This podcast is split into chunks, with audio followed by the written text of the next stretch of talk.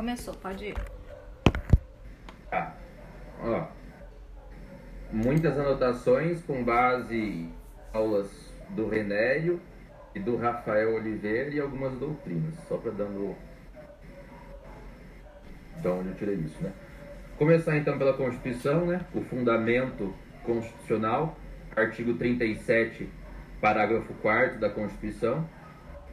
Os atos de improbidade administrativa importarão a suspensão dos direitos políticos, a perda da função pública, a indisponibilidade dos bens e o ressarcimento ao erário, na forma e gradação previstas em lei, sem prejuízo da ação penal cabível.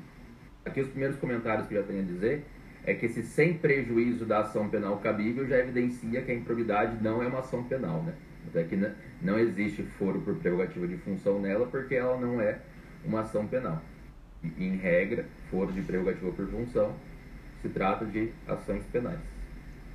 Outra coisa também que referente a este parágrafo é que é o seguinte, a Constituição elenca, elenca praticamente daí quatro tipos de sancionamento, né? Tem até o mnemônico RIPS, ressarcimento ao erário, disponibilidade dos bens, perda da função pública e suspensão dos direitos políticos. Só que a improbidade, a lei de improbidade, ela previu outras hipóteses de sancionamento. Aí isso foi questionado lá atrás, né? Por exemplo, a multa civil. Será que seria inconstitucional porque não havia previsão na Constituição, sendo que a previsão era só as quatro, exercimento erário, disponibilidade, perda da função pública, suspensão de direitos políticos? O STF há muito tempo dizia que, disse, que, disse que não, né? Que não era inconstitucional, porque a, a Constituição trouxe um rol mínimo de sanções. Nada impediria da, da lei criar outras compatíveis com o sistema. Também algo introdutório é que a Constituição foi criada em 88, né? já prevendo no 37, parágrafo 4 a improbidade. E a lei foi criada só em 92.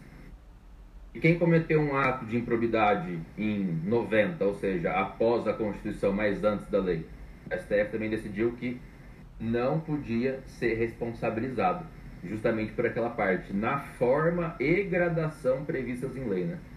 Quase que uma eficácia, uma norma constitucional de eficácia limitada, né? Não sei se dá para falar porque isso é referente a direitos, né? Mas no sentido que precisaria de regulamentação. Como não teve regulamentação, embora quem praticou um ato de improbidade depois da Constituição, mas antes da lei de improbidade, a lei de improbidade não poderia retroagir. Aproveitando ah. sobre a é, retroatividade, é, Alexandre de Moraes colocou agora em repercussão geral né, sobre a retroatividade da nova lei, de ter ligado do STJ no sentido de que o dano ao erário retroage, porque ele continua sendo discutido. Ele já reiterou esse impedimento dele já após a nova lei. E só uma correção, né? Estou falando STF e STJ, né? Não do STF. Enfim, alguém quer complementar ou acrescentar alguma coisa sobre. Eu, eu não entendi ali. Você pode repetir, por favor? Ficou cortando. Agora tá melhor? Melhorou. Então, em relação à retroatividade da lei, já, o Alexandre de Moraes já colocou em repercussão geral sobre a possibilidade dessa nova lei retroagir. Em relação ao dano ao erário, o STJ já um entendimento após a nova lei de que ele continua retroagindo porque ele é indiscutível. E aí, é, depois eu mando informativo, aí tem justamente essa discussão, mas ele não teve o posicionamento dele mesmo após a nova lei. Não, é, Tá, deixa eu só. O que eu disse sobre retroagir ou não foi lá atrás, né? Foi lá atrás, nesse hum. sentido de da Constituição de 88 para a Lei de 92, esse período. Porque agora tem uma discussão, só que a gente já vai entrar mais para frente, relacionada à retroatividade benéfica desta nova lei, né, dessa nova lei de improbidade, entre aspas, nessa, dessa reforma, por conta do direito administrativo sancionador galera de muito peso tem dito que sim. Que há possibilidade de retroatividade benéfica. Só para. É, tá. na, tem, tem as duas correntes, acho que é por conta disso também que o STF já, já aceitou né, no, em repercussão geral para decidir sobre, sobre isso. E em relação ao STJ, me corrigem se estou errado, se vocês acham, mas a, a, em relação a, ao dano ao erário, tudo bem que a nova lei ela estipou a, a culpa, né? A, no, caso da propriedade culposa, mas a, o, a imprescritibilidade do ressarcimento já era algo só relacionado à a, a, a, dolosa, né? A conduta dolosa. Então, acredito que não haveria mesmo né, é, alguma discussão a respeito sobre a imprescritibilidade do, do, dano ao erário, já que só as condutas dolosas que eram é, né, que causavam prejuízo que eram é, imprescritíveis. É, eu só falei porque ele já está discutindo. É igual aquela questão também que não mudou nada, é a possibilidade de um particular né, figurar no polo passivo sozinho, que o STJ já tem uma possibilidade de que não é possível. Mas, por exemplo, ele entendeu agora quando a LIDS consórcio, né, do, do agente público em duas sessões de impunidade, o particular pode prosseguir na outra sozinho. Então, assim, também já era um entendimento dele, ele só está reafirmando, porque eu acho que o que está acontecendo é que com a nova lei, já estão tentando né, trazer novos, novos argumentos para que não sejam punidos. Então, é que muita coisa vai mudar com a nova lei, né? Antigamente o jurisprudencial era com base na lei antiga. Agora veio uma lei nova dizendo o contrário, vão ter que construir entendimentos novos relacionados a isso. Mas agora voltando, ó, razões para a reforma promovida pela lei 14.230. Primeira razão da reforma, e vamos, vou falar mais as razões jurídicas que o professor comentou, né? Sem entrar nas razões políticas. Mas as razões técnicas, as razões jurídicas motivo pela qual a, a nova, nova não, a, a lei de improbidade foi alterada. Primeiro, chamado paralisia decisória, o apagão das canetas. Nosso sistema de controle aqui estava tão forte, controle externo, controle interno, Tribunal de Contas, Poder Judiciário, Ministério Público, que os gestores públicos preferiam não decidir nada para evitar uma possível responsabilização. Porque qualquer, qualquer medida que eles adotassem, se fosse contrária à interpretação de um membro do Ministério Público, o cara já entrava com uma ação de impunidade. E hoje, tanto é que veio até o, a proibição do delito de hermenêutica, né? Nova lei. Então, uma, é, uma das, das razões para a reforma é justamente isso, chamada paralisia decisória ou apagão das canetas Apagão das canetas no sentido que quem tem a caneta para tomar as medidas não tomava por medo de ser responsabilizado depois. A gente estava tendo uma grande omissão no, no quadro do poder público. Segunda razão é o direito administrativo do medo. Também é bem parecido com essa paralisia decisória, com esse apagão das canetas. Que o direito administrativo regulou tanto tão minuciosamente a forma e as responsabilidades que os gestores também não tinham peito, não tinham peito não, prefeririam, preferiam não decidir para evitar uma possível responsabilização, chamado direito administrativo do medo. E essa reforma foi feita para dar mais segurança para aqueles que decidem na administração pública. Essa linha já não é uma linha legislativa nova, né? Isso já veio com aquelas reformas da LINDB, os artigos 22, lá 23 e tal, para dar maior segurança para os gestores. Já veio com a nova lei de licitações, no sentido de limitar a capacidade repressiva dos órgãos de controle e dar uma maior segurança jurídica para os gestores públicos. Então não é, não é uma linha nova, não é uma linha legislativa inovadora com essa lei de improbidade. Já estava existindo, já existia nos últimos anos. E nesse intuito de proteção aos gestores públicos, que foi excluída a possibilidade de responsabilização por culpa, né? Hoje só permanece a responsabilização por dolo. Aí que entra e justamente para proteger os gestores públicos nas razões jurídicas, né? Sem entrar nas razões. É, sem querer te cortar, mas cortando, engraçado que, assim, quando eu leio as alterações da, do final da LINDB, lá do, do 20 ao 30, a, a impressão que eu fico é exatamente oposta. É a impressão de que você impõe ao administrador um dever de motivação, do consequencialismo. É, até assim, a única hora que a gente vê, é, quando, ele, quando ele fala da, do princípio da, da realidade, que o gestor, quando ele não tenha os instrumentos dentro da sua realidade de gestor para atender, ele tem que justificar dizendo: olha, isso eu não posso fazer porque aqui na minha prefeitura eu não tenho estrutura para fazer isso ele, ele não, eu, eu não tenho essa sensação quando eu leio aquelas alterações de que houve uma, uma passação de pano para o que estava acontecendo, né? É, é, ao contrário, é assim, é uma, é uma, é uma puxada para as pessoas estarem preocupadas em fundamentar, em estarem preocupadas é, com a realidade do gestor. A, a, a Lia não, a gente passa a raiva, que nem você falou, lendo essas alterações, né? A sensação que a gente tem é que abriram a porteira para fazer o que quiserem e a desculpa, entre aspas, que estão dando é que, ah, não, porque antes eles estavam com medo. Estavam com medo porque estavam fazendo merda, gente. Quem, não, quem não, não deve, não teme, né? Quem tá fazendo tudo direitinho não vai responder por improbidade administrativa, né? Mas tá, é aquilo, né? Tá, tá, passando raiva, tá passando raiva com a lei de improbidade, continua que tá no caminho certo.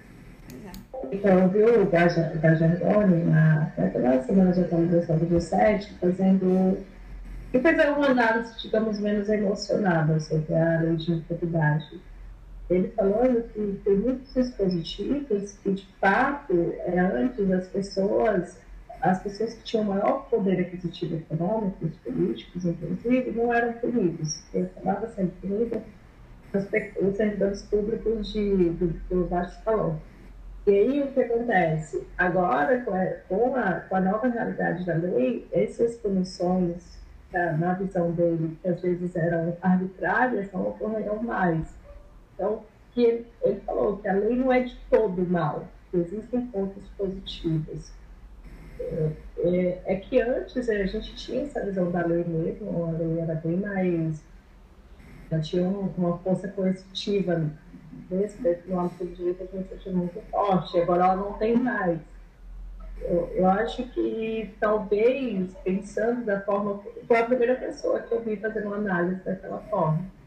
E, menos emocionada, acho que talvez a lei não. Eu não acho que a jurisprudência vai deixar abrir as pernas assim, não, gente. Eu acho que o STJ vai começar a julgar e muita coisa vai ter que modular. Porque ele tem um entendimento já de muito tempo. Não vai mudar assim, eu acho de forma drástica, sabe? É, eles vieram para corrigir e pesaram a mão, né?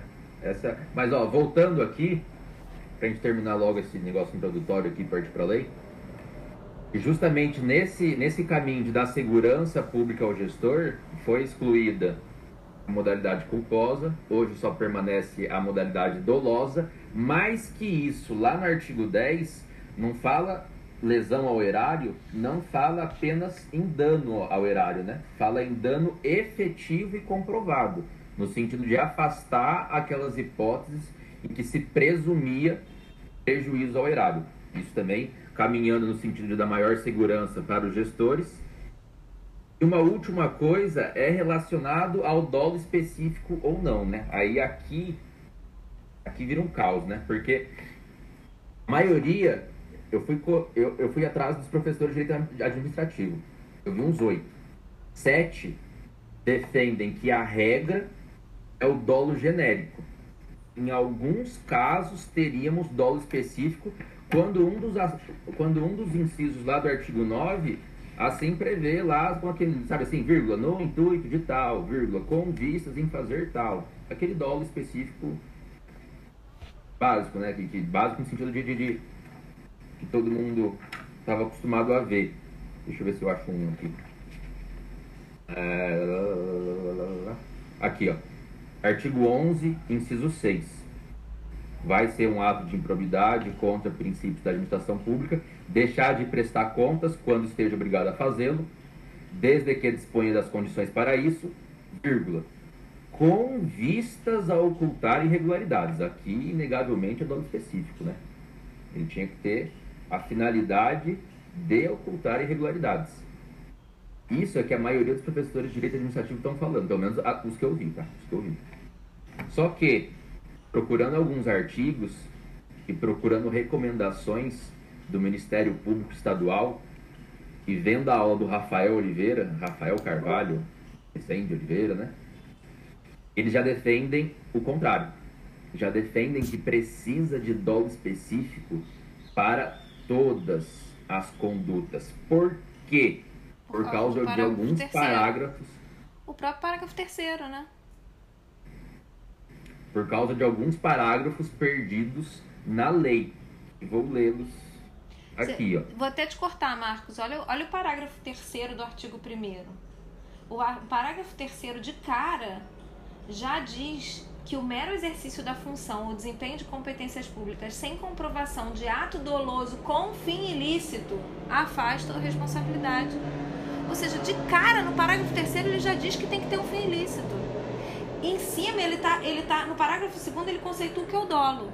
E no terceiro é exatamente a questão do dolo específico. Por isso que eles falam que tem que ter dolo específico. É, dolo é, é, é esse dolo específico para todas as condutas. Porque o, esse artigo aqui é o primeiro artigo da lei. Ele está dando os conceitos, né? Sim, sim.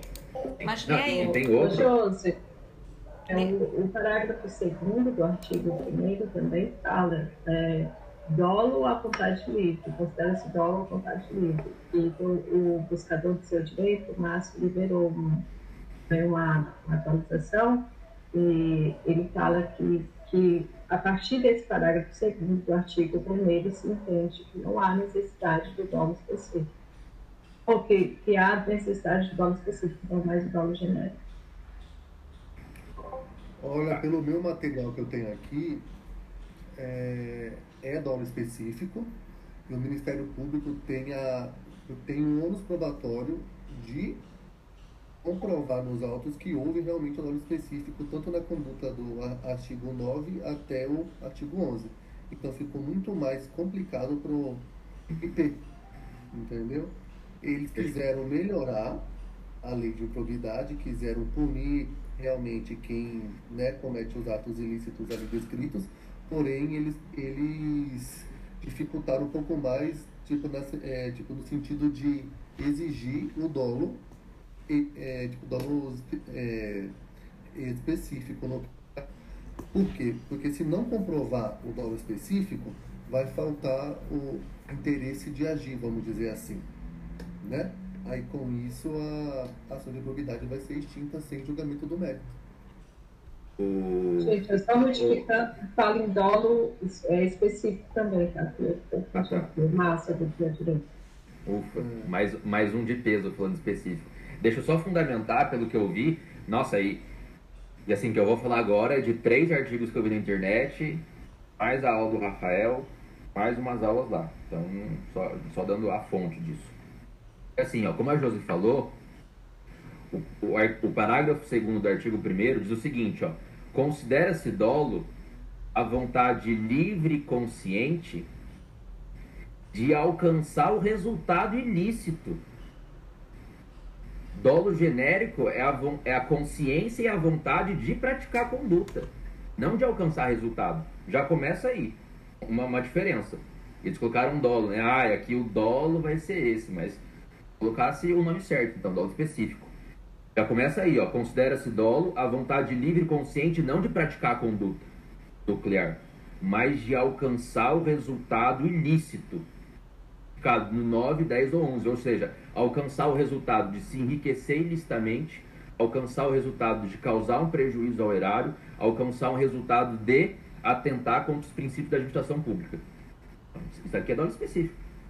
Não é a vontade livre e consciente de praticar conduta, mas sim de alcançar um desses resultados. Aí, não bastando a voluntariedade do agente. Ok. Outra coisa que, que o parágrafo terceiro o mero exercício da função ou desempenho de competências públicas sem comprovação de ato doloso com fim ilícito, como a Josi falou, ó, o dolo que precisa de um fim, uma finalidade específica, é o, é o específico. Enfim, o mero exercício da função pública, o mero exercício da função ou desempenho de competências públicas, sem comprovação de ato doloso com fim ilícito, afasta a responsabilidade por ato de improbidade administrativa. Muitos ministérios públicos estão soltando recomendações e artigos dizendo que deve prevalecer o dolo específico, mas um parágrafo perdido lá no meio da lei também se aplica a tudo. Olha isso. Artigo 11, parágrafo 1 e 2. Por mais que esteja lá no artigo 11, que são os atos que atentam contra os princípios, o artigo 1 vai falar alguma coisa sobre o artigo 11 só que daí vem o segundo e fala, ó, esse primeiro aí que se aplica ao 11, se aplica a todos os atos. E também corrobora com essa ideia de dado específico, ó. Artigo 11, parágrafo 1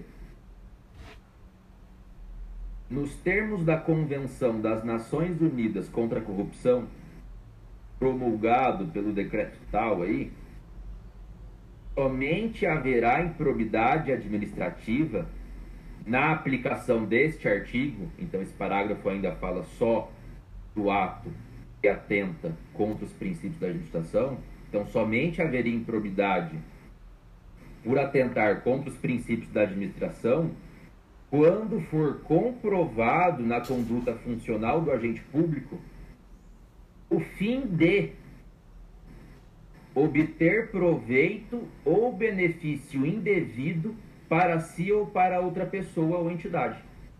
Aqui eh, tem que ter uma finalidade também, tá? Mas, ok, esse parágrafo está dizendo apenas o artigo 11, apenas para atos de improbidade que atentam contra os princípios da legislação pública, exigindo uma finalidade específica, ou seja, dado específico. Aí vem o parágrafo 2 e diz: aplica-se aí o parágrafo 1, ou seja, precisa de finalidade de obter proveito ou benefício indevido para si ou para outra pessoa ou entidade, a quaisquer atos de improbidade administrativa, indicados nesta lei em leis especiais, e quaisquer outros tipos especiais de improbidade administrativa instituídos por lei. Ou seja, lá na frente o jogado está falando uma outra finalidade.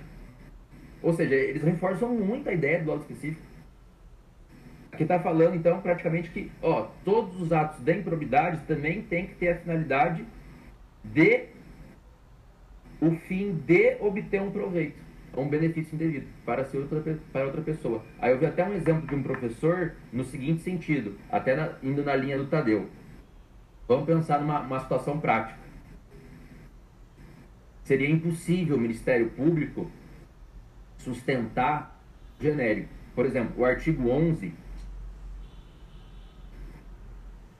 atos de improbidade que atentam contra os princípios da administração pública, o inciso 8. Ó, vou ler só o inciso 8. Seria um ato de improbidade que atentaria contra os princípios da administração pública. 8. Descumprir as normas relativas à celebração, fiscalização e aprovação de contas de parcerias firmadas pela administração pública com entidades privadas. Aqui não tem um vírgula com o intuito de. Então, nessa linha do pessoal que defende dolo genérico, aqui seria dolo genérico. Tá. Mas vamos imaginar uma situação hipotética que o gestor apenas descumpre o modo de celebração daquela parceria porque estava com preguiça de procurar na lei, porque esqueceu um detalhe irrisório, uma, uma coisa simples. Ué, no dolo genérico, ele teve a vontade livre e consciente de praticar esse inciso 8. Ou seja, o dolo genérico estaria presente, mas o motivo era outro. Mas cadê a finalidade? E, e vamos, o professor até deu exemplo, e vamos supor que essa, essa, essa parceria saiu tudo perfeita, não teve nenhum prejuízo, ia ser contratado daquele jeito mesmo, só que o cara fez, não quis ler, não seguiu alguma especificidade, não seguiu algum critério lá na celebração, tal. Mas uma coisa secundária. Ele teve a vontade livre e consciente de fazer isso, de descumprir as normas relativas à celebração. dolo genérico. Mas imagina a É. defesa com a tese defensiva, dizendo: cadê a finalidade de, de obter um proveito ou benefício indevido? Cadê a finalidade de alcançar um fim ilícito? Cadê a finalidade de alcançar o resultado ilícito do 11, que é ferir princípios? Como que me sustentaria um dolo genérico? Ô, Uma dúvida. Antes, tinha, já tinha essa discussão antes da alteração da lei, certo? Ou não? Sim, e era Ou foi com a alteração? Era pacífico, Era só só- precisava do dolo genérico. Eu só precisava, só com essa alteração que veio essa, essa lambança toda. Depois eu até vou até passar o, o vídeo desse professor que dá o exemplo. Ele fala muito melhor e mais claro. E é um vídeo de 4 minutos. No sentido que. Então, assim, como, Oi? eu acho que como, como que, né, a- sobre as condutas do 9, 10 e 11, a gente vai, é, vai adentrar, a gente pode, é, indo pelos outros artigos, aí chegar, né, quando chegar nesses artigos, a gente pode, né, se acaso acho que não vai conseguir chegar até antes, não vai chegar hoje, aí a gente pode trazer mais algumas coisas na próxima vez. Sim, sim. Não, mas só, eu só passei lá pra frente, Gabi, para sustentar essa ideia do dolo sim. específico. Entendeu? Que lá no artigo 11 tem dois parágrafos perdidos lá no meio que também se aplicam a todos os atos de improbidade por força do segundo. Que fala, olha, aplica-se aí essa finalidade de obter proveito ou benefício indevido a todos os atos de improbidade. Aí o professor pega um caso do pessoal que defende dolo genérico e coloca num caso prático. E, e, assim, fica inviável. Inviável buscar alguma coisa apenas pelo dolo genérico. Porque a, a, a, Sim, tem a ainda defesa. coisa- O Márcio o direito também é esse, Marco. É justamente o, o reforço do, do, do artigo 11, do parágrafo 2. Porque se, se não vier com dolo específico, se o MP não vier com dolo específico, nossa, a defesa vem com esses parágrafos aqui e fala, cadê? Ó, a lei pre- fala que precisa do fim tal. A lei fala que precisa do fim tal. Cadê? Nossa, vai ser muito difícil você conseguir imputar, vai ser... Sim. Aí, e outra coisa, aí entra outra. Depois eu mando, porque eu já tenho entendimento que por mais que não caiba, nesse caso, num caso específico, assim, não caiba a lei de improbidade administrativa, o MP não está impedido de ajuizar uma civil pública. Depois eu vou só, eu tô, eu tô só pensando, eu vi isso em dois lugares e eu não sei exatamente qual foi os professores que falaram isso. Eu vou olhar direitinho e depois eu mando para vocês. O, Na minha opinião, essa lei só ficou boa para duas coisas. Uma, tirou aquele artigo que falava de tributário no meio do, do negócio, aquele que não tinha nada a ver, que estava aqui.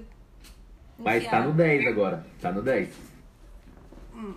Jura? Não vi. E a outra Ah. coisa que ficou ótimo foi ficou mais fácil decorar as penas. Que antes eu não escrevia 30 vezes aquele quadro e não decorava as penas. Agora tá mais fácil. Aí, vamos avançar um pouco na lei, né? Que a gente já fez até um.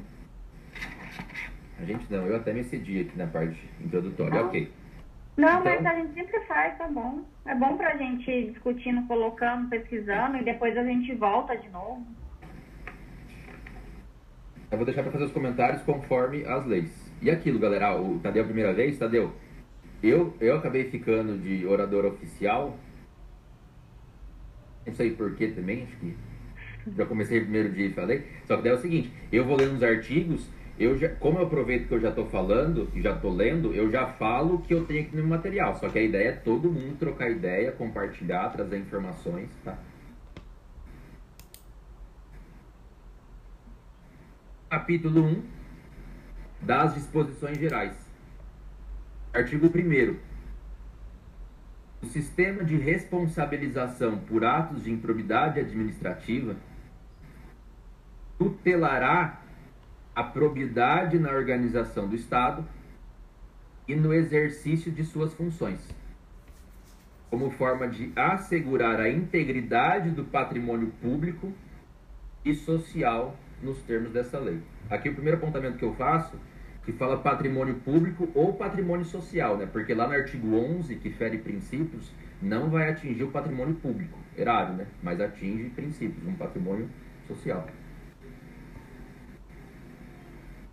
Espera, espera só 10 segundos, rapidinho.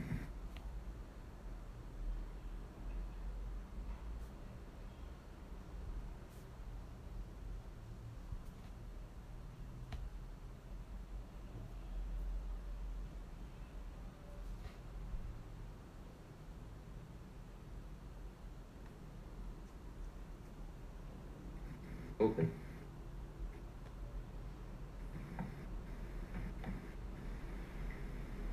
Tá. Parágrafo 1 Consideram-se atos de improbidade administrativa as condutas dolosas indicadas no nono, 10 e 11, enriquecimento ilícito, lesão ao erário, ou que atentam contra os princípios da administração, ressalvados os tipos previstos em leis especiais. Então, atos de improbidade não se resumem à lei de improbidade, né? Há outras leis que também prevêem atos de improbidade. No sentido que uma assertiva, ah, os atos de improbidade são somente aqueles previstos na lei de improbidade. Errado. Por essa ressalva, ressalvados os tipos previstos em leis especiais. Eu tenho aqui algumas hipóteses, quem quiser anotar, só que eu acho que não são todas, tá? Artigo 32, parágrafo 2 da Lei de Acesso, Lei 12.527, mas daí qualquer coisa para facilitar eu mando tudo depois lá no grupo, o, os artigos e os emissivos.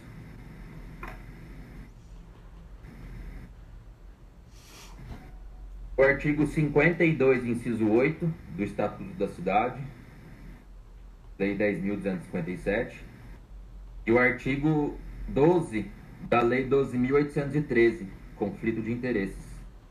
Todos falam, de alguma maneira, de atos de improbidade. Qualquer coisa depois eu mando lá no grupo.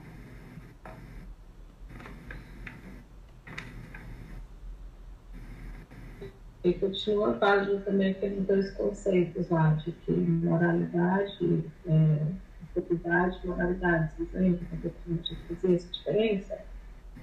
É, o conceito de. O conceito de a, a probidade é um conceito mais amplo do que a moralidade. Não era o contrário? É que são três correntes, e pelo menos o Márcio fala que a é a segunda corrente, na qual a probidade é um gênero, sendo a moralidade uma de suas espécies. O melhor entendimento, que aí a, a improbidade vai englobar não apenas os atos desonestos ou imorais, mas também os atos ilegais. Certo. Manda, manda isso no grupo depois, Feliz, por gentileza. Então, mas, galera, e aquilo? Eu, eu vou lendo. Se alguém quiser falar, por favor, interrompa. Que eu vou avançando aqui pra gente conseguir avançar na lei. Parágrafo 2 Considera-se dolo a vontade livre e consciente e alcançar o resultado ilícito ficado no nono, 10 e 11 desta lei, não bastando a voluntariedade do agente. Aí aqui também está uma discussão entre os doutrinadores, entre os professores de direito administrativo, o que, que seria alcançar o resultado ilícito, né, tipificado. Para o Rafael Oliveira, seria alcançar o resultado de se enriquecer ilicitamente, alcançar o resultado de causar lesão ao erário e alcançar o resultado de ferir princípios. Tudo isso corroborando na ideia do dolo específico. Mas já tem gente que está falando outra coisa. Então, aqui ele faz um comentário que todas as espécies de atos de integridade exigem a comprovação de que houve dolo por parte do agente ou de terceiro. Então, mesmo nas hipóteses de atos que causem prejuízo ao erário, não basta a culpa, né, que foi, foi a grande mudança e tem um artigo 17c. Na verdade, acho que foi uma mudança, né? Eu já o entendimento do STF. É, hoje somente improbidade dolosa. Isso não, já é. não tem mais nem discussão. A discussão agora é entre dolo genérico e dolo específico. Não existe mais improbidade administrativa culposa. Agora, a discussão fica dolo genérico como regra e específico quando algum dos incisos prevê lá o vírgula com vista de alcançar tal, com, com o intuito de fazer isso, ou uma outra corrente defendendo dolo específico para tudo, por conta desses parágrafos que a gente já disse. Aí vai. Cada professor fala uma coisa. Cada professor Só uma coisa. Ontem eu fiz uma, uma questão do MP Goiás, se eu, se eu não me engano foi ele, que trouxe um caso, é, foi julgado antes da publicação da, da, da, alteração da lei. E neste caso, né, foi. questão foi mais uma questão de prescrição, enfim, é, se não me engano era do, culposa. Lembrar que a publicação da lei foi no dia 25 de outubro de 2021, né? Ela entrou é, em vigor na mesma data da publicação, porque até no, no TJ Goiás eles é, colocaram uma, um, uma questão a respeito da lei de anti, anticrime que entrou após não sei quanto tempo depois da publicação e o crime foi é, o fato foi praticado antes e por arma de fogo, água, acho que por arma branca que tinha sido não estava é, tinha sido abolício crime, se não me engano, desculpa se eu estou falando besteira o termo, mas uh, ele cobrou justamente que como houve né, a fato antes da lei, então uh, não se aplicava a, a questão da a majorante lá da. E no caso da improbidade, eu acho que eles podem falar tipo, de uma prescrição, né, que agora foi alterada, e o, o julgamento antes de outubro, enfim. Então, é pra gente só. É, eu até anotei aqui, Gabi, 25 de outubro de 2021, né? Isso é importante para ver a sucessão das leis, né? Porque eu queria falar isso. Ah, não, eu vou falar isso. O período de vacácio dela?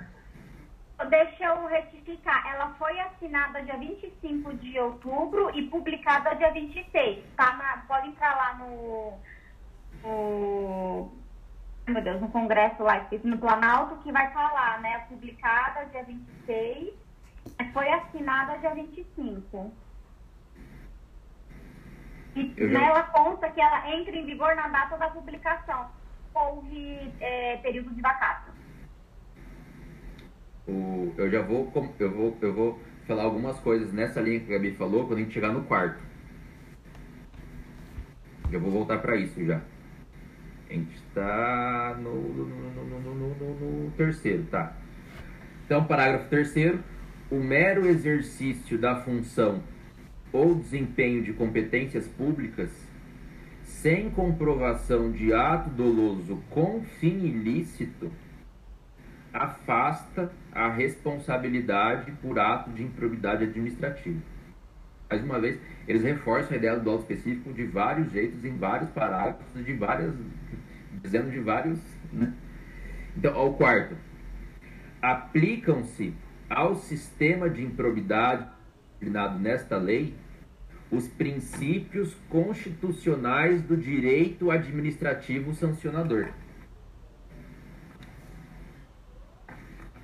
Aqui, o que os professores estão dizendo é que esse direito administrativo sancionador é como se fosse um regime jurídico do direito de punir do Estado.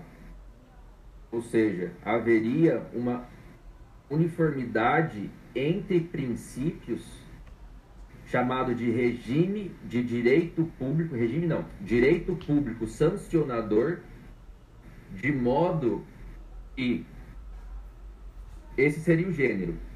Regime, o gênero chamaria direito público sancionador e dele decorreriam várias espécies, por exemplo, o direito administrativo sancionador. Que dentro dessa categoria, como o poder dever de punir do Estado é um só, ele deveria seguir regramentos uniformes, regramentos comuns, princípios comuns.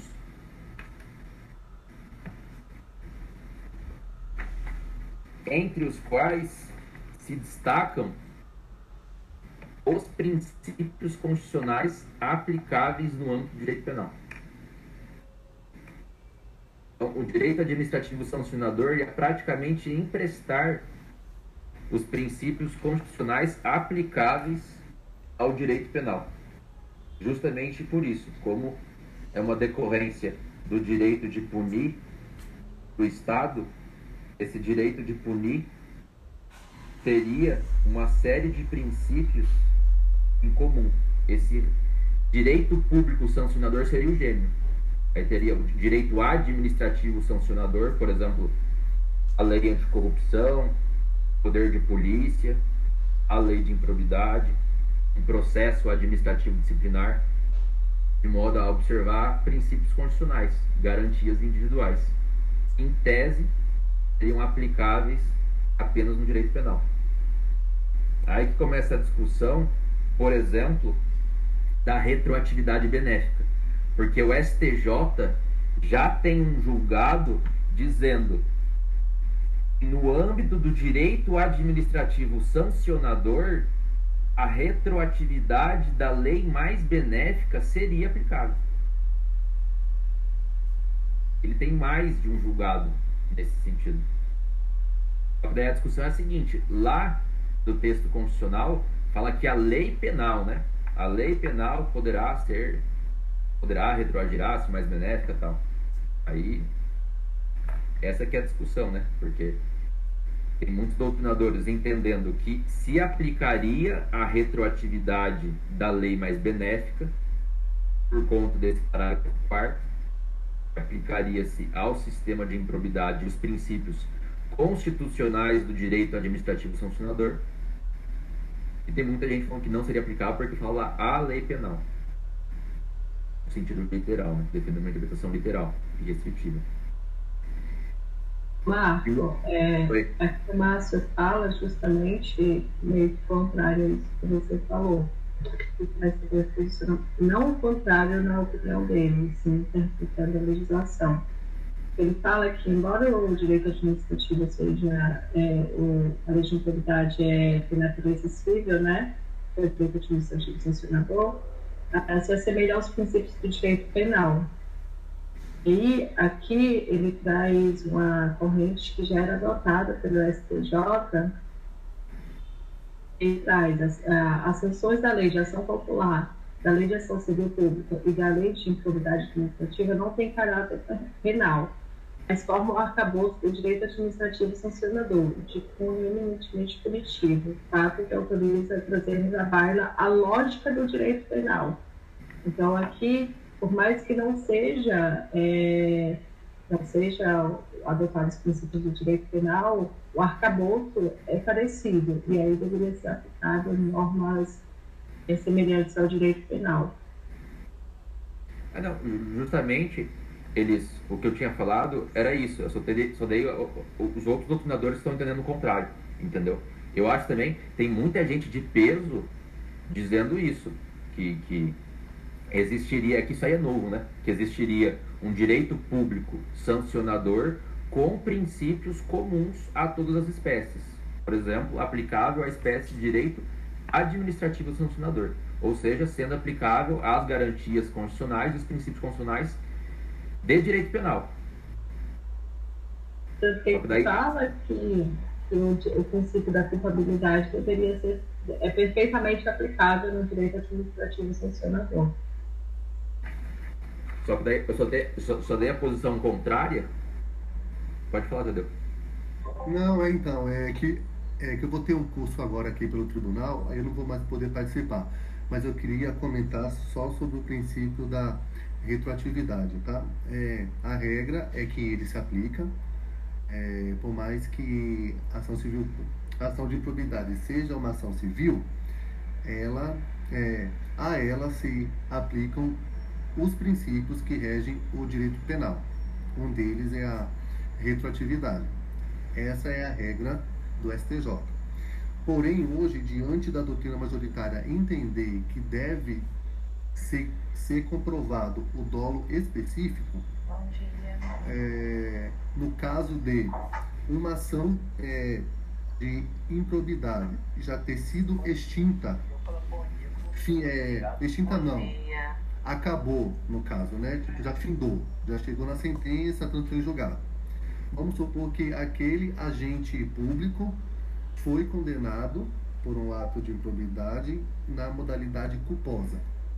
Porque, tipo, antigamente poderia ter a culpa como uma das modalidades, né? É, nesse caso, aplica sim o, o princípio da retroatividade para é, para que ele não seja, né, tipo, aliás, não é para que ele não seja, mas para que, é, que os efeitos daquela condenação cessem e o remédio cabível neste caso, a princípio, não seria uma ação rescisória, entendeu? Vamos supor é, que vamos supor que aquele ato não é mais considerável de, é, de improbidade ou porque o agente foi condenado pela modalidade culposa. E não é também mais improbidade, entendeu? O Landolfo, ele, ele entende que estiver, por exemplo, no, no cumprimento de sentença, a pessoa que foi condenada, ela pode fazer um simples requerimento, uma simples petição nos próprios autos e com isso vai ser aberto o contraditório. Agora, uma segunda corrente entende que se o juiz admitir ação rescisória ou ação revisional, né, no caso com base na teoria da relativização da coisa julgada, os indivíduos teriam que ajuizar a ação em primeiro grau para demonstrar que aquele ato de improbidade cometido não é mais considerado pela lei nova como tal. Aí vai ter a citação do MP, o Ministério Público vai ser réu no caso, entendeu? Vai ser uma ação coletiva passiva e também vai ter debate e se o juiz verificar se é que aquela conduta não é mais de improbidade à luz do novo regime, aí ele vai julgar a ação procedente no caso e todos os efeitos daquela sentença caem por terra, entendeu?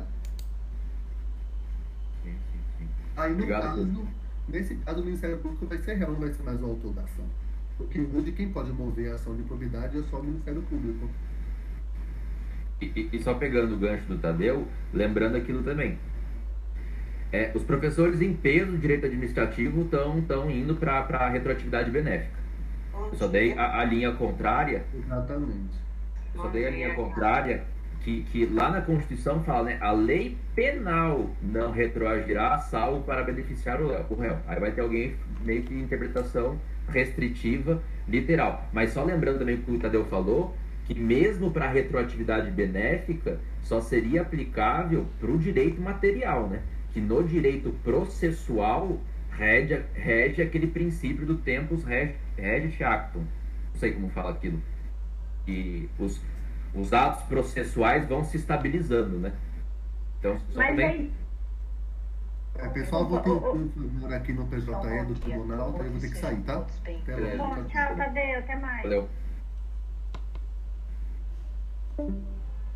Alguém, é, alguém entendeu que se no caso que ele falou assim dessa retroatividade, no caso de uma conduta culposa em que houve, né, que não prescreveu e a pessoa foi lá, foi condenada e pagou o, né, nesse caso, ela vai poder entrar? Não, né? Espero que não, né? Para ressarcir os danos que. Porque aí, nesse caso, houve culpa, ela causou, ela pagou, né? Ela né, cumpriu né, o, enfim, a, a sentença, mas aí não retroagiria. Como é que agora deixou de ser culposa, a questão do dano efetivamente ocorreu. Logo, o, o, o Estado, né, não, não vejo né, cabimento de ressarcir, porque ele agora não é mais culposo. Então, seria só para a questão. As outras é, sei lá, é, prescrição, sei lá, algo benéfico para ele, mas o que já ocorreu, ele já pagou, não tem.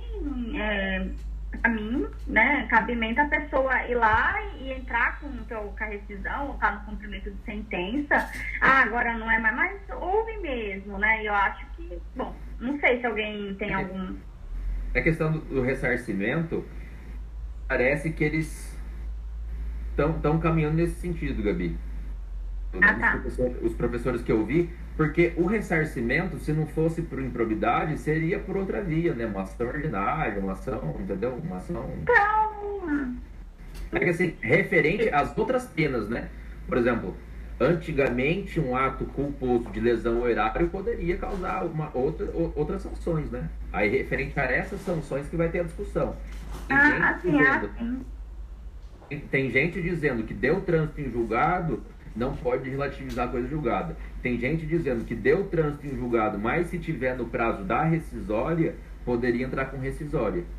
Aí, duro que a gente está num limbo que até os próprios professores de direito administrativo, cada um fala uma coisa, aí vão ter que esperar É, a eu- jurisprudência, né? É, porque até a, a, a questão que eu fiz, ela se, se ateve na, na prescrição, né? Do, enfim, que ah, queria saber se houve ou não houve a prescrição. E no caso, não, tinha ocorrido a prescrição, só que na nova lei já não teria. Quando a gente chegar nesse artigo, eu vou até mandar lá. Porque houve, né, até oito anos a partir do, do, do término do mandato, se eu não me engano, e antigamente não era, era uma coisa assim. E houve essa alteração, então, pela lei, houve, né, no, no caso, foi até, vamos supor, isso foi uma, um, foi benéfico, não sei, acredito que alguns falam que sim, eh, nessa questão da prescrição nesse sentido. E com a prova, a pergunta foi da prescrição da da lei, né, antes da alteração. Então, só para gente é, saber diferenciar mesmo, assim, a CAT, quando a, a banca pergunta tantas questões dos efeitos, acho que é difícil cair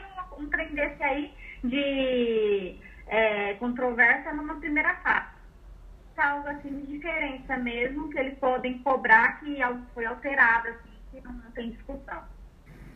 É, é que, relativo à prescrição, só sustenta que é direito material e deveria retroagir pela retroatividade benéfica, né? Os oito anos hoje são contados a partir do fato. Que o problema não é nem a prescrição, o problema é a prescrição intercorrente. Que Ah, agora então, na- é só que no caso, na verdade, já tinha. é- é- ne- nesse caso específico da lei, ela é, é mais gravosa do que a lei antiga. Eu vou mandar a questão aqui no Ah, tá, entendi. Mas aí, nesse caso, ah, ocor- tinha ocorrido a prescrição pela, antes da alteração, e se fosse pela lei nova, não teria ocorrido. Ah, aí não aplicaria, Aí, né? como é mais grava isso. Novácio. Isso. Novácio, leges, impégios, né? É. É que, é que agora também tem, tem tudo isso, né? Será que vai se aplicar a retroatividade benéfica? Sim, não. Tá. Mesmo se aplicar, se aplica apenas a direito material. Questões relacionadas a direito processual, aplica-se lá o princípio do tempus rest actum. Os atos processuais vão se estabilizando. Aí, como você disse, Gabi, também tem a irretroatividade, né? Retro- Irretroatividade não.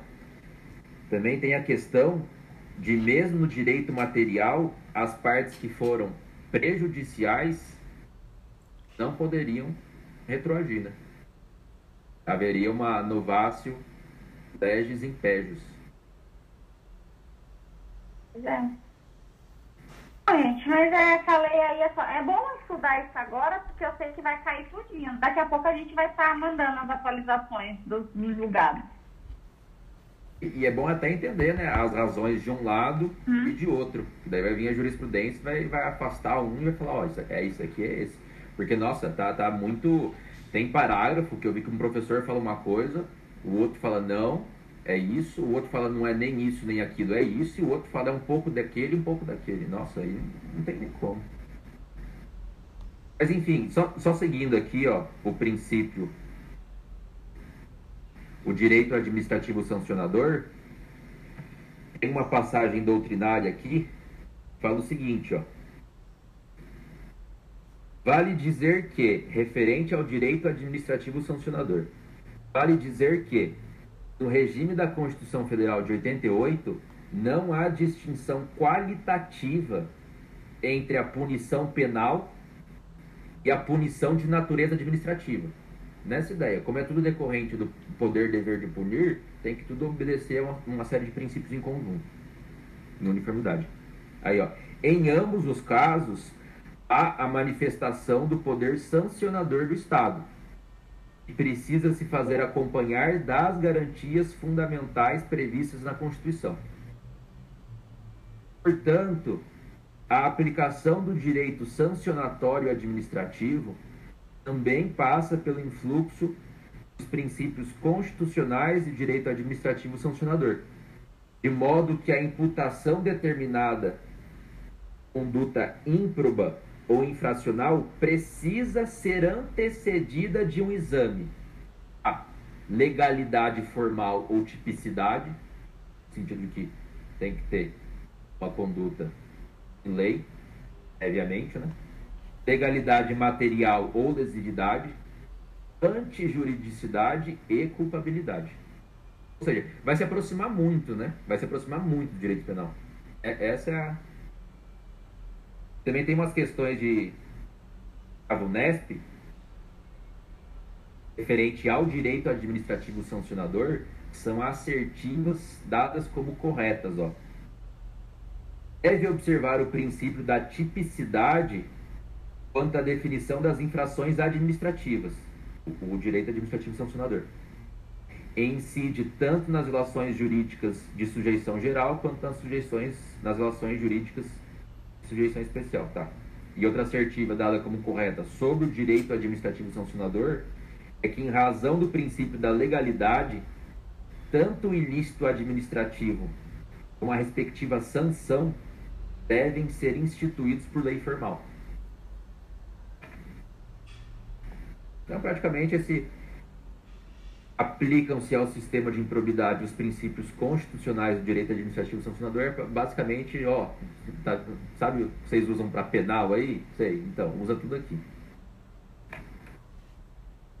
E, e só um apontamento também referente ao texto frio da lei, que fala o seguinte, né? Parágrafo 4 lá do artigo 1 Aplicam-se ao sistema de improbidade disciplinado nesta lei os princípios constitucionais do direito administrativo sancionador. De modo como assertiva, nos termos da lei, aplicam-se todos os princípios do direito administrativo sancionador? Não. Aplicam-se os princípios constitucionais do direito administrativo sancionador.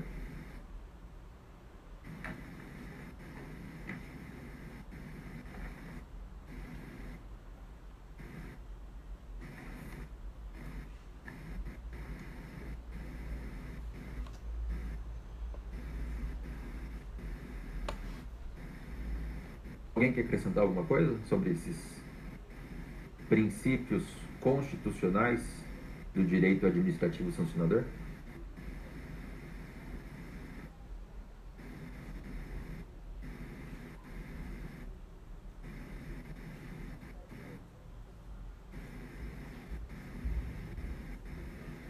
Então, parágrafo 5 Os sujeitos passivos do ato de improbidade. Pode ser vítima do ato de improbidade. Ó, quinto.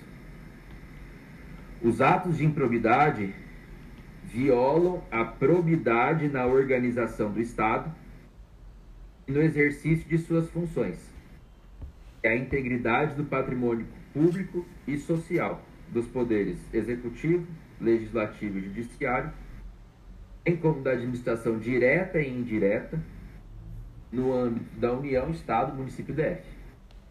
Então, pode ser vítima do ato de improbidade toda administração pública direta e indireta de qualquer dos poderes de qualquer ente federativo.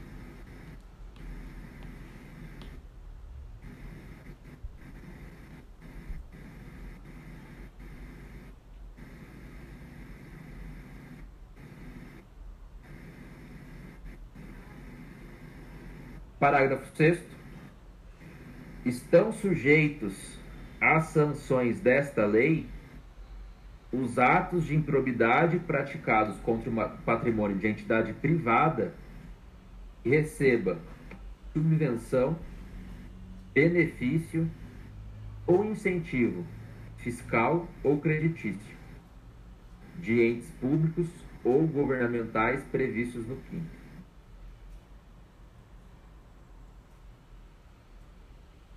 Aqui o professor Rafael Oliveira só faz uma interpretação um pouco restritiva, que não bastaria uma concessão genérica de uma subvenção, benefício ou incentivo fiscal ou creditício para poder ser vítima do ato de improbidade, porque isso seria muito amplo, né?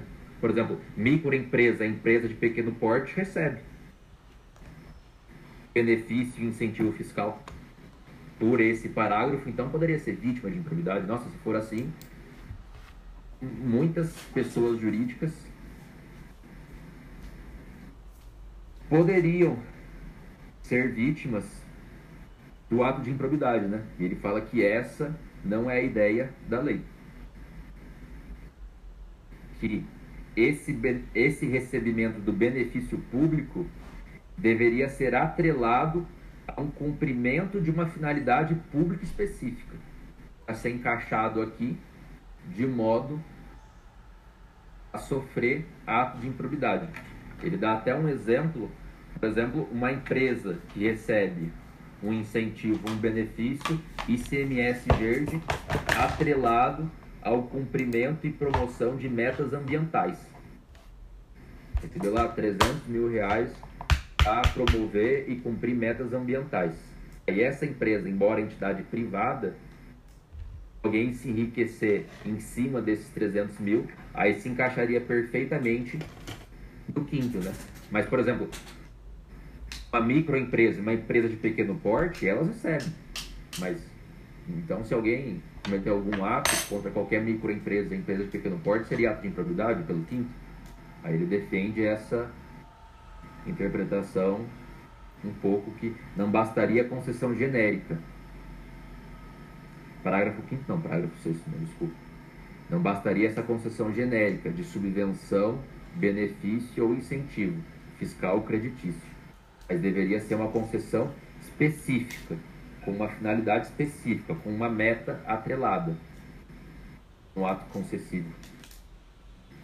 Porque senão, pela letra fira da lei, esse parágrafo 6 abrangeria muita gente que não seria a ideia da lei de improbidade.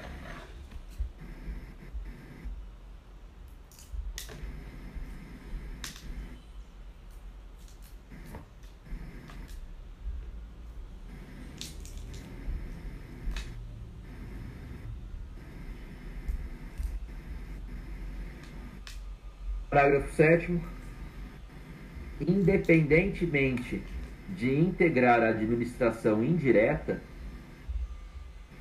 estão sujeitos às sanções desta lei os atos de improbidade praticados contra o patrimônio de entidade privada para cuja criação ou custeio o erário haja concorrido ou concorra no seu patrimônio ou receita atual, limitando o ressarcimento de prejuízos.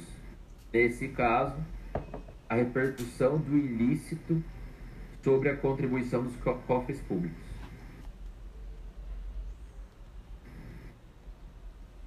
Nesses parágrafos entram em peso o terceiro setor, né? Serviços sociais autônomos, SENAI, SENAC, SESI, SESC, SEBRAE,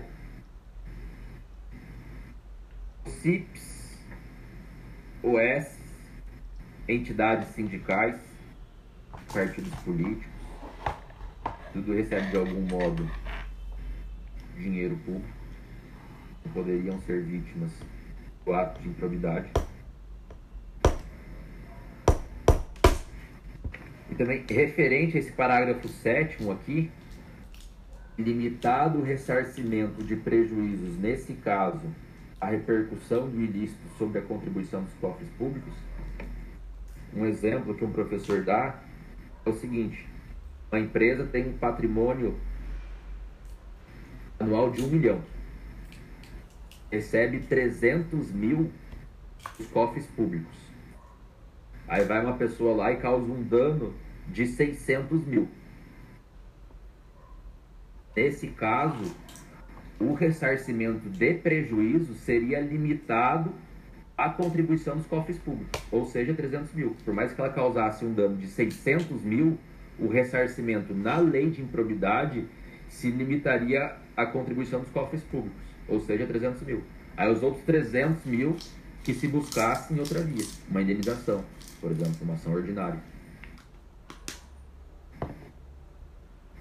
Antes, ele falou esse parágrafo falava em que o erário haja concorrido ou concorra com menos de 50% do patrimônio da receita anual, limitando-se, nesses casos, a sanção patrimonial a repercussão do ilícito sobre a contribuição dos cofres públicos. Um exemplo que está aqui que fala que anteriormente, se o erário houvesse custeado mais de 50%, haveria a responsabilização integral né, do, da pessoa que cometeu a, o ato ilícito. Agora, mesmo nos casos em que houver custeio superior a 50%, ficará limitada a repercussão do ilícito sobre a parcela. É, mudou isso daí, né? Já está uhum. diferente agora.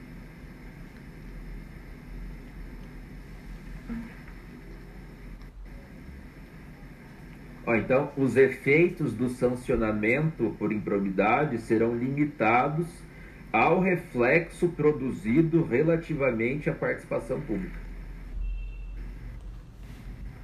Aí são umas notações sobre sobre o sétimo. A ausência de controle societário é irrelevante, né? Então, se tiver recurso público ali de 10%, ok, vai responder por improbidade, porque tem dinheiro público, mas nesse caso limita o ressarcimento de prejuízos à repercussão sobre a contribuição dos cofres públicos. Basta a contribuição estatal, independente de uma participação societária formal do Estado.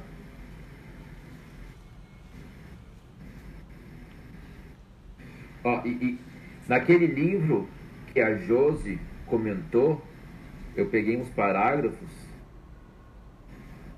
relacionado ao seguinte: essas entidades recebem um benefício do Estado e poderão ser vítimas por isso da improbidade. Tem até professor que fala, né? É só pensar assim: tem dinheiro público? Tem, então é, pode ser improbidade. Que essas entidades privadas que recebem dinheiro público em menor quantidade,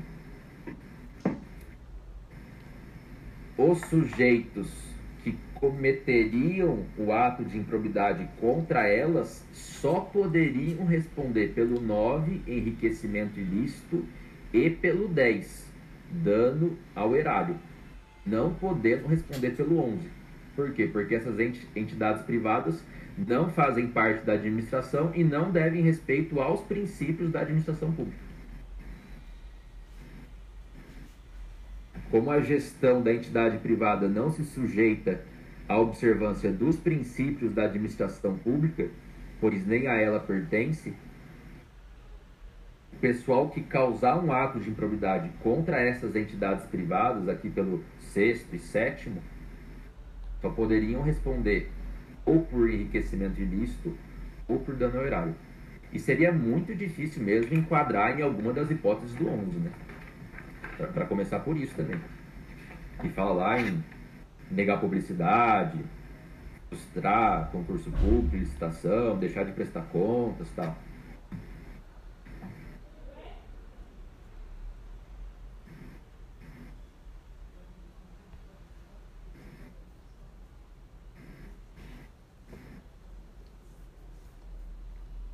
Por isso que até a doutrina fala a improbidade não se resume a um ato ilícito doloso na forma do 9, 10 e 11. A improbidade, para assim ser qualificada, tem que ser praticada contra uma das pessoas elencadas no artigo 1, parágrafos 5, 6 e 7.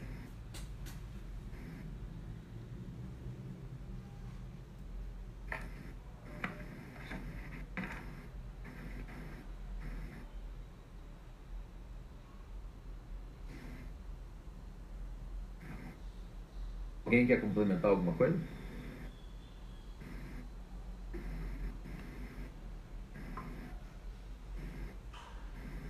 Nossa, que agonia. A maioria com câmera fechada, ninguém fala nada.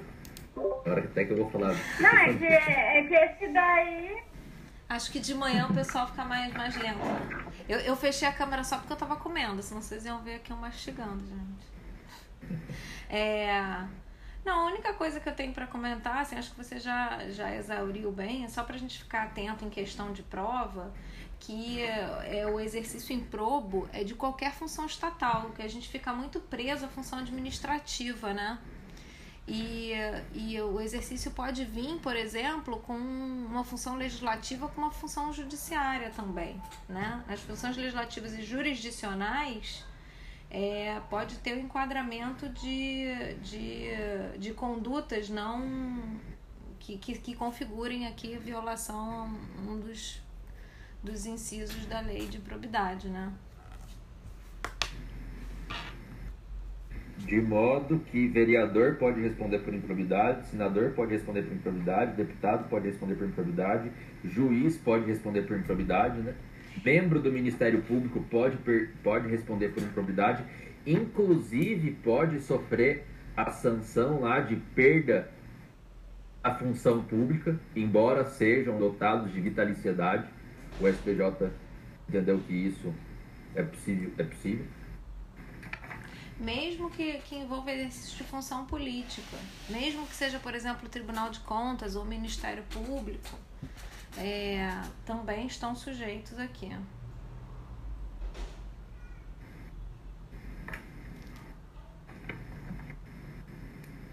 O parágrafo oitavo, aqui ó, para dar segurança para os gestores, né? Naquela linha lá que a gente comentou. Não configura improbidade a ação ou omissão decorrente de divergência interpretativa da lei baseada em jurisprudência, ainda que não pacificado, mesmo que não venha a ser poster... mesmo que não venha a ser posteriormente prevalecente nas decisões dos órgãos de controle ou dos tribunais do Poder Judiciário. Nossa, eu li isso aqui pessimamente, deixa eu de novo. Oitavo, não configura improbidade a ação ou omissão decorrente de divergência interpretativa de lei, baseada em jurisprudência ainda que não pacificada, mesmo que não venha a ser posteriormente prevalecente as decisões dos órgãos de controle e dos tribunais do Poder Judiciário.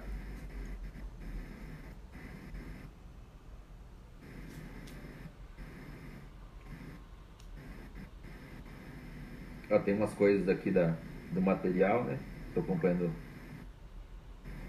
não é permitido que a Constituição Estadual institua foro por prerrogativa de função para processos de natureza civil, como por exemplo, improbidade. A ação de improbidade contra agentes políticos é de competência do juiz de primeira instância.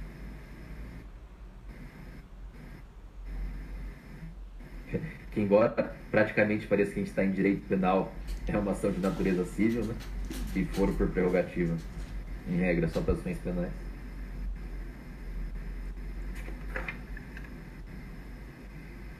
Artigo 2 Sujeitos ativos do ato de improbidade. Quem pode cometer o ato de improbidade? E tem até aquele jogo de palavras, né? Quem comete o ato de improbidade é o sujeito ativo da relação de direito material, né? Porque na relação processual ele vira polo passivo. Esse é o, é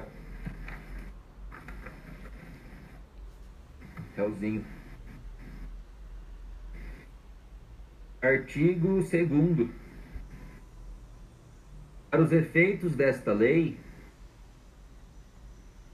consideram-se agente público, o agente político, o servidor público e todo aquele que exerce, ainda que transitoriamente ou sem remuneração, por eleição nomeação, designação, contratação, ou qualquer forma de investidura ou vínculo, mandato, cargo, emprego ou função, nas entidades referidas no artigo 1 desta lei. Então, estagiário entra, mesário entra, jurado do júri entra, notários e registradores entram, membro do Ministério Público entra, juiz entra, Todo mundo entra. Vereador, senador, deputado. Só para falar que o, o, só o presidente que não entra né, no ato de improbidade, porque, no caso, é, o ato né, configurado como improbidade administrativa praticado pelo presidente configura crime de responsabilidade. Daria até para dizer então que na verdade ele até pratica, né? Ele só não responde. Daí ele responderia por crime de responsabilidade, né? É, é bom a gente saber isso porque às vezes quando a gente diz ah, o presidente não está sujeito ao duplo sistema sancionatório é porque ele só responde pelo por crime de responsabilidade nesse caso. Parece que ele fica isento, né, de responder é. no caso. Não, não é, é porque existe um regramento próprio, né, para ele.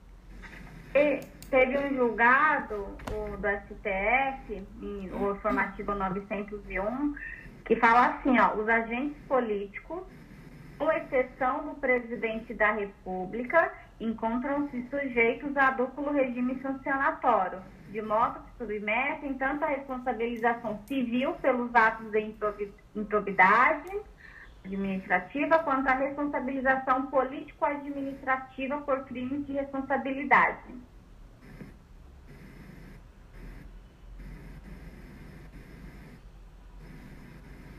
esse julgado, tem até eu mandei um, um, materialzinho aqui, que é do curso do Sanches, aqui no grupo, e tem esse julgado, mas eu vou colocar aqui para o grupo para vocês verem.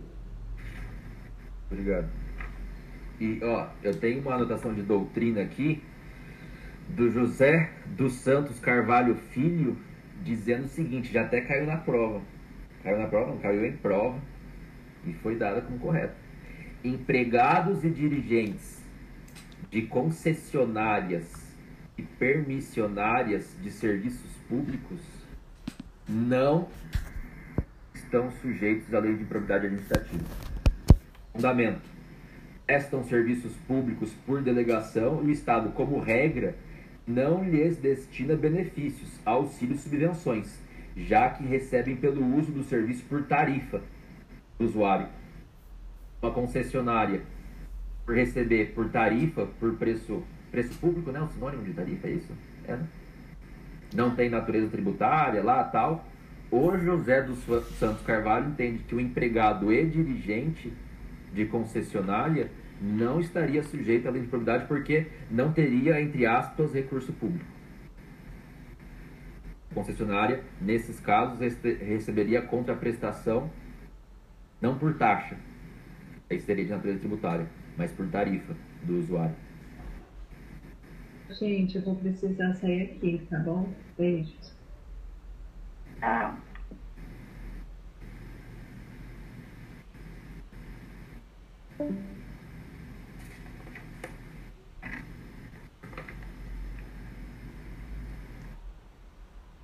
Ah, lembrando também que empregados de empresa pública e sociedade de economia mistas responderiam, né, por improbidade.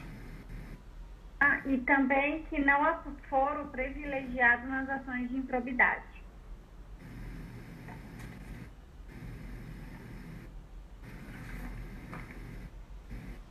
Então, parágrafo único do artigo 2 No que se refere a recursos de origem pública, sujeita-se às sanções previstas nesta lei ou particular, pessoa física ou jurídica, que celebra com a administração pública convênio, contrato de repasse, contrato de gestão, termo de parceria, termo de cooperação, exemplificativo por quê? Ou ajuste administrativo equivalente. Então, qualquer ajuste administrativo que o particular celebre com a é, Marco, administração pública. Marco, Oi? volta aí só porque eu fiquei com uma dúvida com o que você falou. Você falou que os concessionários e os permissionários eles não responderiam, é isso? É. Só que eu não sei nem se isso aqui é, é, é majoritário, tá? Eu só vi que o José dos Santos Carvalho Filho defende isso, fala isso e já caiu, a já caiu em prova isso aí foi dado como correto dizendo o seguinte: ó, empregados e dirigentes de concessionárias e permissionárias de serviços públicos não estão sujeitos à lei de improbidade administrativa. Fundamento. Prestam serviços públicos por delegação e o Estado, como regra, não lhes destina benefícios, auxílios e subvenções, já que recebem pelo uso do serviço tarifa de usuário. Só que daí, se receber qualquer subvenção, auxílio ou benefício, entra, né? Entra e responde por, por, por improbidade.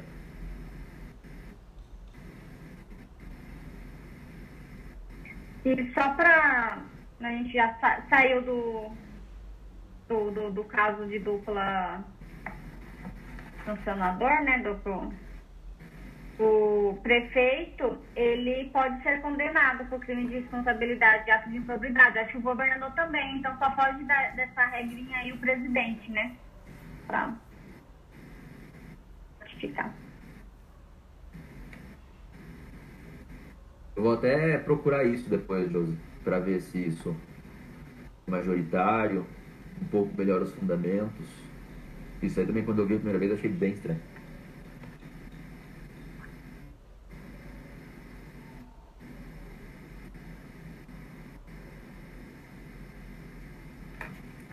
Ah, tem uns julgados aqui referente ao parágrafo único, dizendo que dirigente de entidade privada que administra recursos públicos pode responder sozinho por improbidade. No caso concreto, era um dirigente de ONG, por mais que ele não fosse um agente público, ele era considerado agente público por equiparação tinha aquele entendimento do STJ, né, que um particular não poderia responder sozinho à improbidade. Só que também tem alguns professores dizendo que talvez isso possa mudar com o parágrafo único. Esses particulares que façam ajuste administrativo equivalente, será que poderiam responder sozinho, sozinhos, hoje, por improbidade? Professor dizendo que sim, tem professor dizendo que não.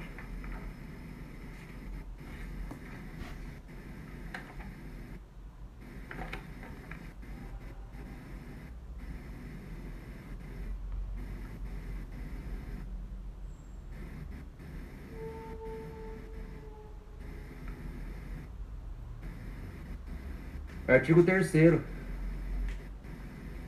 As disposições desta lei são aplicáveis no que couber aquele que, mesmo não sendo agente público, induza ou concorra dolosamente para a prática do ato de improbidade.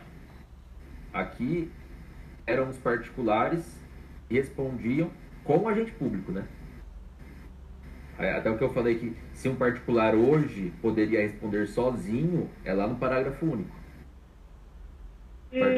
Tem, tem um, um, artigo, eu não lembro qual, não estou achando aqui na, na linha, que fala que o, se o particular, né, no caso a terceira, for uma pessoa jurídica, é, se elas é, participam, né, se eles cometem ato de a improbidade, caso esse ato seja também sancionado como ato lesivo à administração pública, de que trata a lei de anticorrupção, ela não responde né, pela LIA, e sim pelo, pelas sanções da. trata a lei de anticorrupção. Corrupção. É, acho que está no parágrafo segundo isso daí, Gabi. A, a lei anticorrupção hoje tem preferência sobre a LIA, né? Vamos dizer. Né?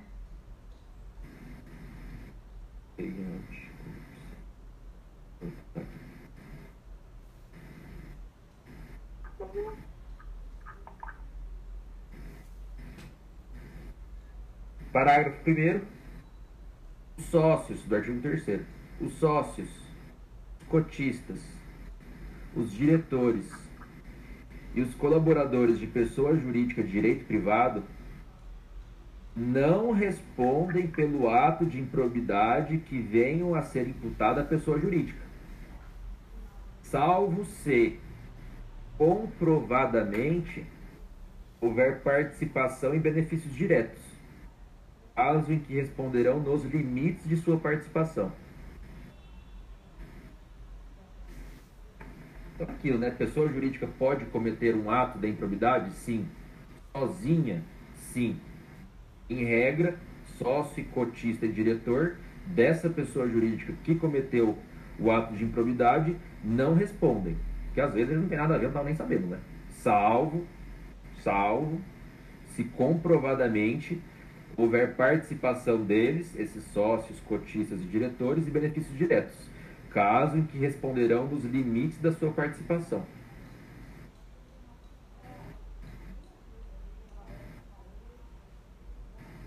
Se você for pensar nas penas, né? Suspensão de direitos políticos para pessoa jurídica não tem efeito, né? Perda da função pública também não. Só vai ter efeito o ressarcimento ao erário, né? Quais são as quatro? É perda da função, suspensão, ressarcimento, tá faltando uma, e, e, e, e disponibilidade de bens. Então, assim, eu acho que aqui é. Multa e proibição de contratar também. É. Acho que aqui a ideia vai ser mais assim: a comprovação. É necessária a comprovação da, da participação do administrador para responsabilizar ele, né? É, é, que não vai ser automático, também... assim, ah, todos os sócios vão estar no bolo, né? É. Pessoa jurídica está respondendo por improbidade, vamos lá, pega todos os sócios, cotistas, diretores, coloca todo mundo junto. É, não. Até porque cotista quem tem ação, né? Nossa, pessoa. Não tem eu nem, tenho uma ação não, não da empresa, eu vou ser chamado. Fala, viu? Você que é cotista aí? tem nenhuma ingerência sobre a administração, né? Com regra, né, os sócios, cotistas e diretores e os colaboradores de pessoa jurídica de direito privado não respondem pelo ato de improbidade que venham a ser imputado à pessoa jurídica, alvo e comprovadamente houver participação em benefícios diretos, caso em que responderão nos limites da sua participação. Segundo, as sanções desta lei não se aplicarão à pessoa jurídica caso o ato de improbidade administrativa seja também sancionado como ato lesivo à administração pública que trata a lei anticorrupção de modo a evitar o bis in idem, mas parece até que a lei de corrupção tem até preferência, né?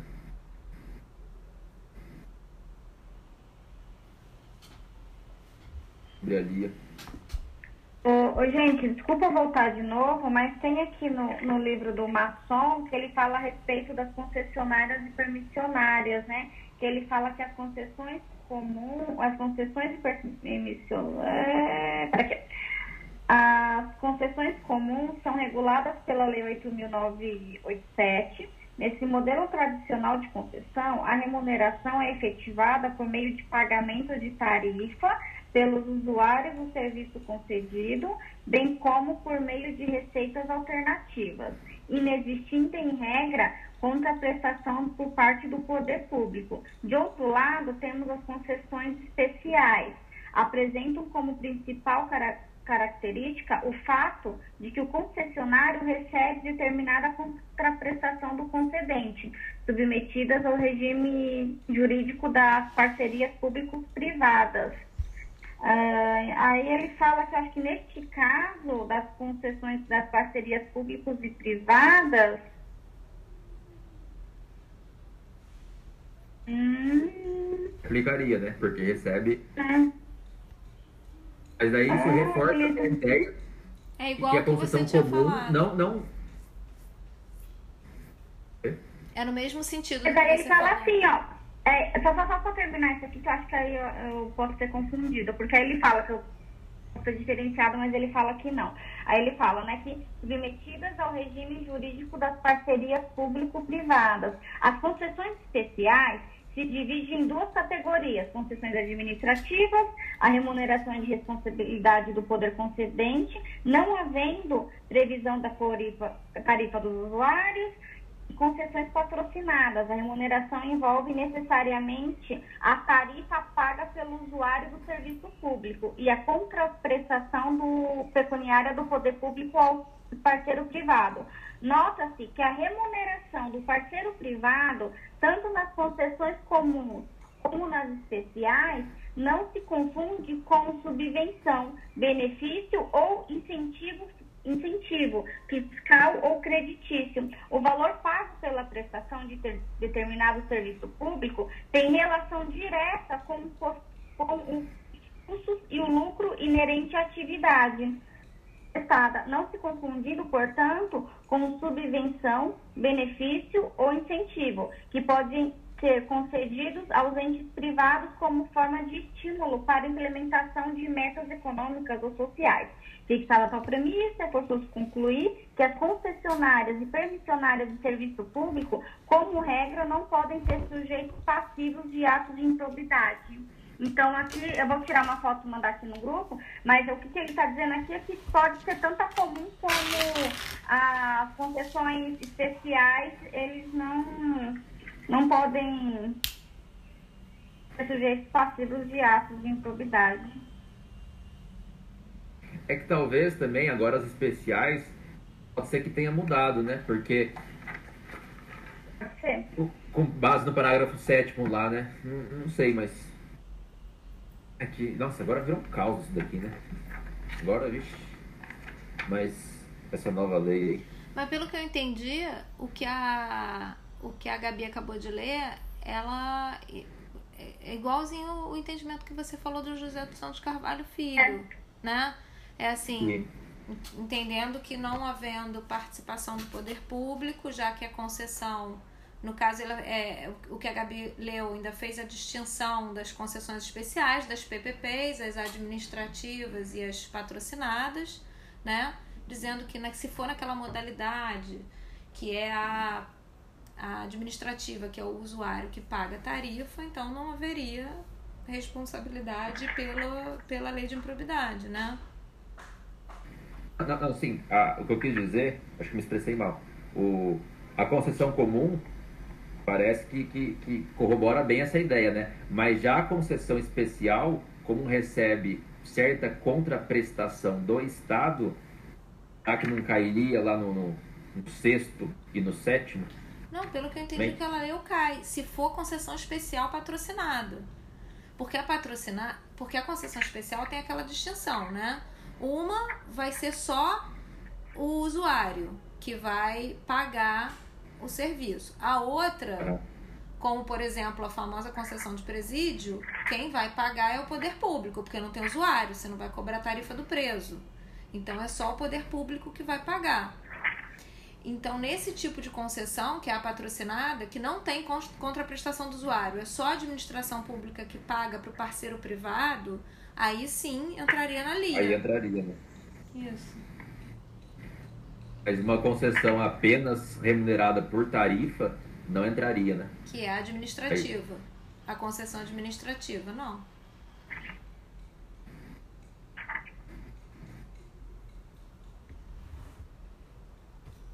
Você consegue mandar isso daí, Gabi? Já mandei, já tirei fotinha e mandei lá. Olha, sim.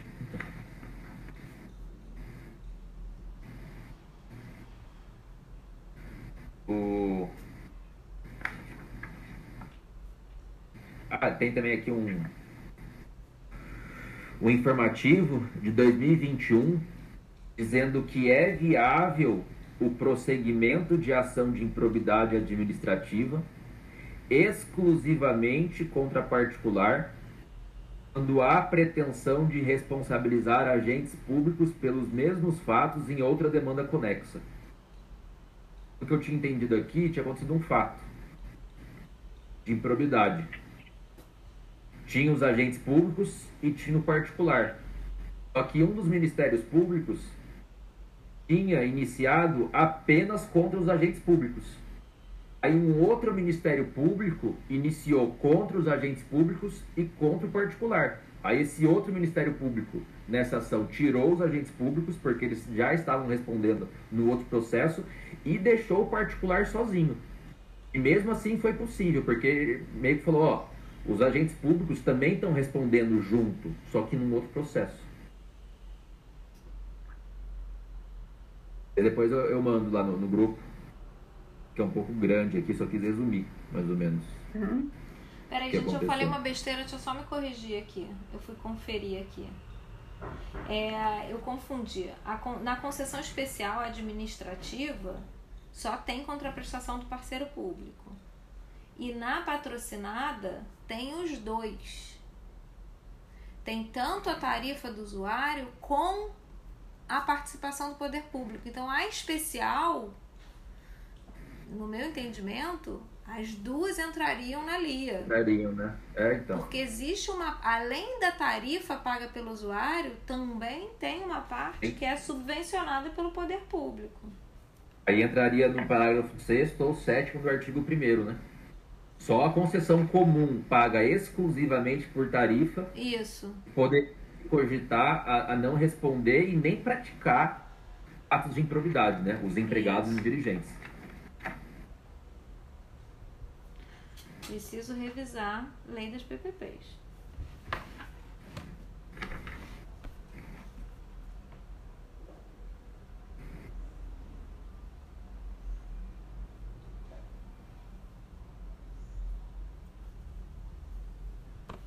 Ah, nossa, agora do nada vai para o artigo 7 né?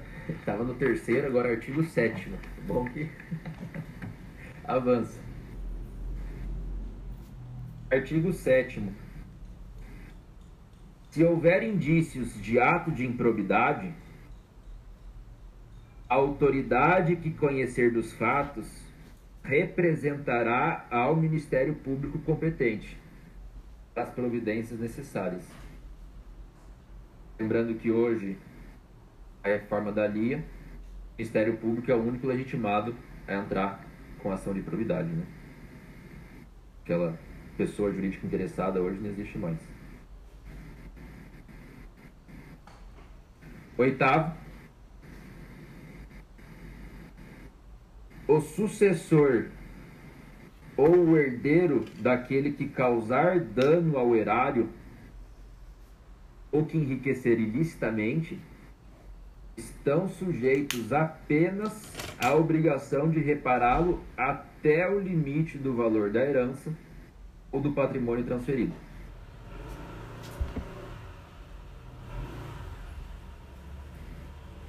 Aqui alguns apontamentos que a lei fala que o sucessor ou herdeiro daquele que causar dano ao erário ou se enriquecer ilicitamente, né? A, a hipótese lá do, do 11 que atenta contra os princípios não está aqui. Estão sujeitos apenas à obrigação de repará-lo até porque no 11 não existe mais hoje a sanção de ressarcimento.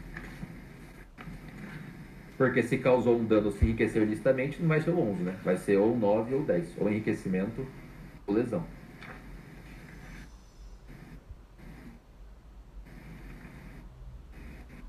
Repará-lo até o limite do valor da herança ou do patrimônio transferido. Só tem um julgado do SPJ, mas era com base na lei anterior, só que, se não me engano, a redação está praticamente igual, é que a multa civil poderia se aplicar aos herdeiros sucessores.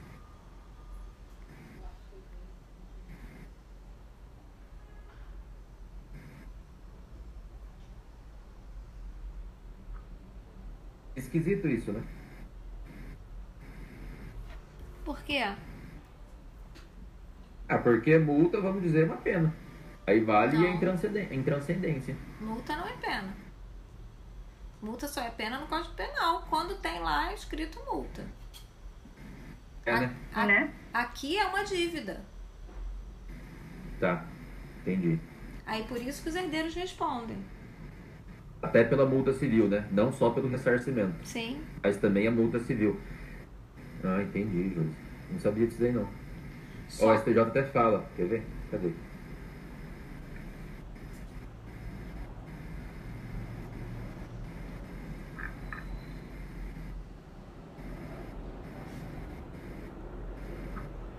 Hum... Bom, enfim. Uma, eu... tem até uma decisão, aí eu também não vou lembrar, é, é resultante aí das alterações do pacote anticrime, que tem alguma coisa que eu não vou lembrar que agora a pessoa tem uma pena, tem uma multa que não é pena lá. E aí também os herdeiros são executados. Eu vou ver lá, depois eu mando para vocês. Mas é, é, foge do assunto, é uma questão de penal. Mas aí. Mas é o mesmo raciocínio que se aplica para cá. É,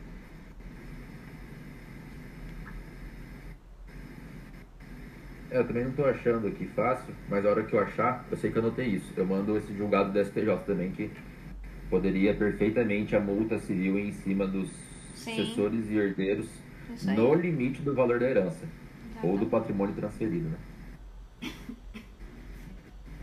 Caiu até uma pergunta ontem. Eu tava, filtrei só por administrativo e caiu essa essa afirmativa aqui, ó, o sucessor, o herdeiro daquele que causar dano ao erário ou que enriquecer licitamente estará sujeito, sujeito apenas à obrigação de repará-lo até o limite do valor da herança ou do patrimônio transferido. Literalidade do artigo mesmo. É. Aí, ó, então corrigindo o que eu falei, porque o artigo 8 fala apenas dano ao erário ou enriquecimento ilícito, né? Não fala do 11, que atenta contra os princípios. Por quê? Eu tinha até falado que no 11 não tem ressarcimento, mas no 11 tem multa civil. Que poderia, né? Mas aqui no oitavo, pelo menos na literalidade não fala, né? Só fala dano ao erário ou se enriquecer ilicitamente.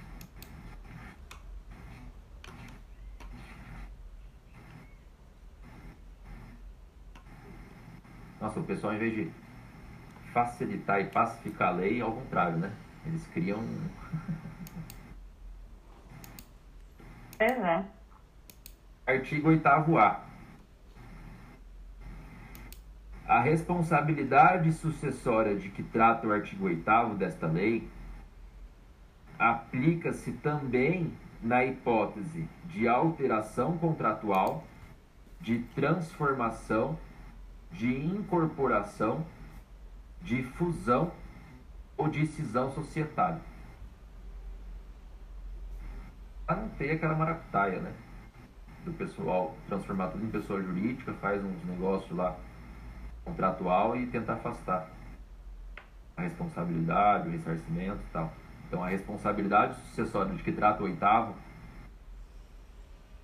aplica-se também na hipótese de alteração contratual, transformação, de incorporação, de fusão ou de cisão societária. Parágrafo único. Nas hipóteses de fusão e incorporação, apenas nessas duas, lá em cima tem mais, mas apenas em fusão e incorporação, a responsabilidade da sucessora será restrita à obrigação de reparação integral do dano causado, até o limite do patrimônio transferido, não lhe sendo aplicáveis as demais sanções previstas nesta lei, decorrentes de atos e de fatos ocorridos antes da data da fusão da incorporação, exceto no caso de simulação ou de evidente intuito de fraude, devidamente comprovados.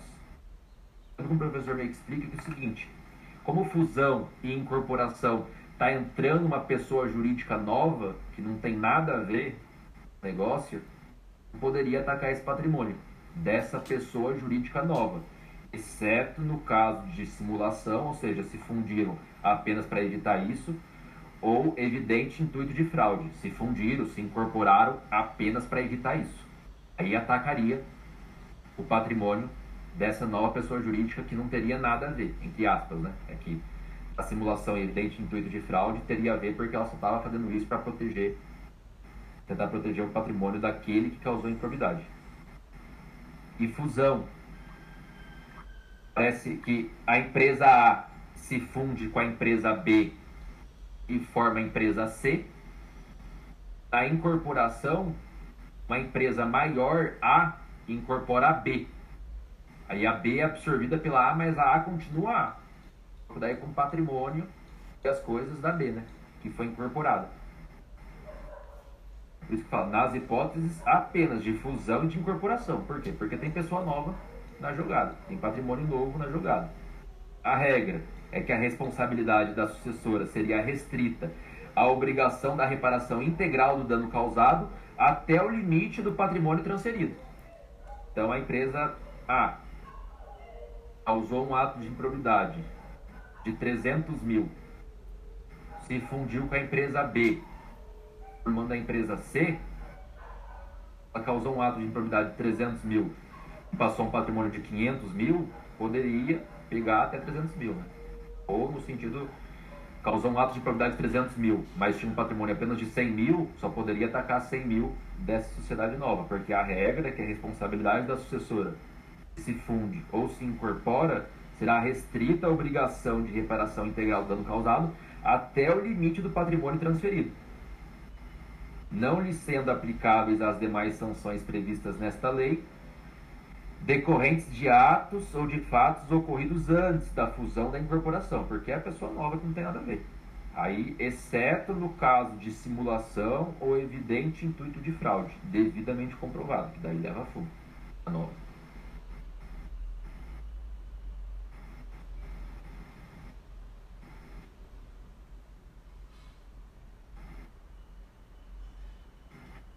Capítulo 2 dos atos de improbidade administrativa.